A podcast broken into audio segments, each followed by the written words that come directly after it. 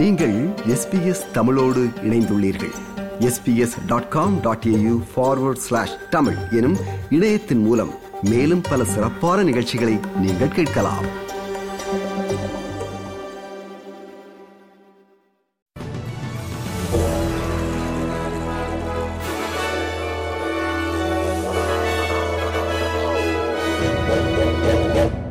நேர்களுக்கு வணக்கம். இன்று பிப்ரவரி மாதம் இருபத்தி மூன்றாம் தேதி வெள்ளிக்கிழமை. எஸ்பிஎஸ் தமிழ் ஒலிபரப்பு வழங்கும் செய்திகள். வாசிப்பவர் குலசேகரம் சஞ்சயன். விக்டோரிய மாநிலத்தின் மேற்கு பகுதியில் ஏற்பட்டிருக்கும் பெரிய காட்டுத்தீயை எதிர்த்து போராடும் தீயணைப்பு வீரர்களுக்கு உதவி புரிய மேலதிக தீயணைப்பு வீரர்கள் அனுப்பப்படுகிறார்கள். நியூ சவுத்தேல்ஸ் மாநிலத்திலும் மிக வெப்பமான சூழ்நிலை இன்று உருவாகும் என்று எச்சரிக்கப்பட்டுள்ளது. ஆயிரக்கணக்கான மக்கள் நேற்று வெளியேற்றப்பட்டனர். பதினைந்து நீர்குண்டு வீச்சு விமானங்கள் உட்பட சுமார் ஆயிரம் தீயணைப்பு வீரர்கள் தீயை அணைக்கும் பணியில் ஈடுபட்டுள்ளனர். நேற்றிரவு நிலைமை மிக மோசமடைந்தது என்று விக்டோரியன் கண்ட்ரி ஃபயர் அத்தாரிட்டி தலைமை அதிகாரி ஜேசன் ஹெஃபமன் ஏபிசியிடம் கூறினார் Well, we, we hoped uh, from midnight last night that conditions were going to abate for the Bandine fire. Uh, however, they, they haven't, and uh, that fire progressed north and still continues to progress north. In fact, uh, the situation has progressed sufficiently so that an emergency warning has just been issued uh, for Elmhurst to leave now. Uh, that fire is heading in uh, in the direction of Elmhurst, இதுவரை எந்த சொத்துகளுக்கும் சேதம் ஏற்பட்டதாக தெரிவிக்கப்படவில்லை.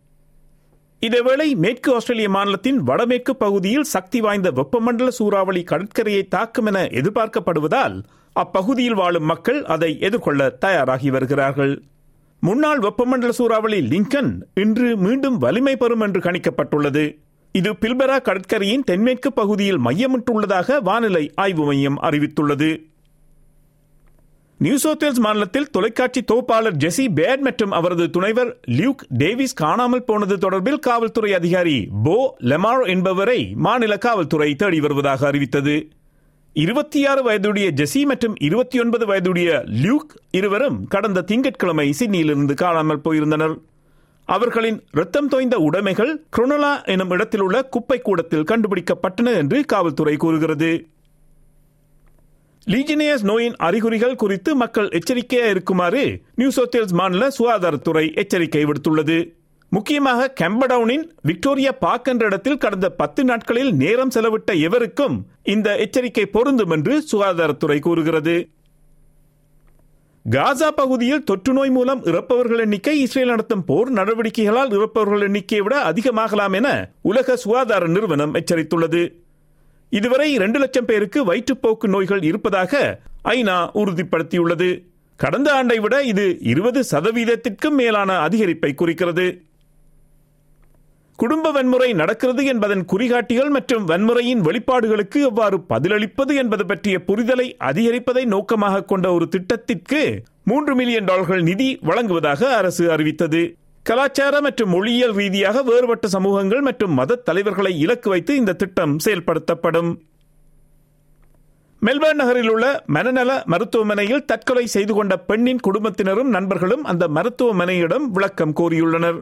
இருபத்தி நான்கு வயதான மெக்கலி Owens watts என்பவர் கடந்த வாரம் செயின்ட் வின்சன்ஸ் மருத்துவமனையில் அனுமதிக்கப்பட்டிருந்தார். அவர் தனக்கு தற்கொலை செய்யும் எண்ணங்கள் இருப்பதாக மருத்துவமனை ஊழியர்களிடம் கூறியிருந்தாலும் அவரை கண்காணிப்பு செய்யாமல் விட்டுவிட்டதாக அவரது தாயார் ஷரன் கூறினார். வாழ்வதற்கென்று ஒரு வீட்டை வாங்குவதற்கு தேவையான மிக குறைந்த தொகையான இருபது சதவீத வைப்புத் தொகையை சேமிக்க தேவையான சராசரி நேரம் குறைந்து விட்டது என்று டோமைன் ரியல் எஸ்டேட் சொல்கிறது.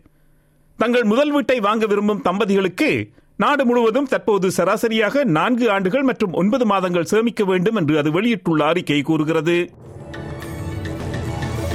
இத்துடன் எஸ்பிஎஸ் தமிழ் ஒலிபரப்பு வழங்கிய செய்திகள் நிறைவு பெறுகின்றன.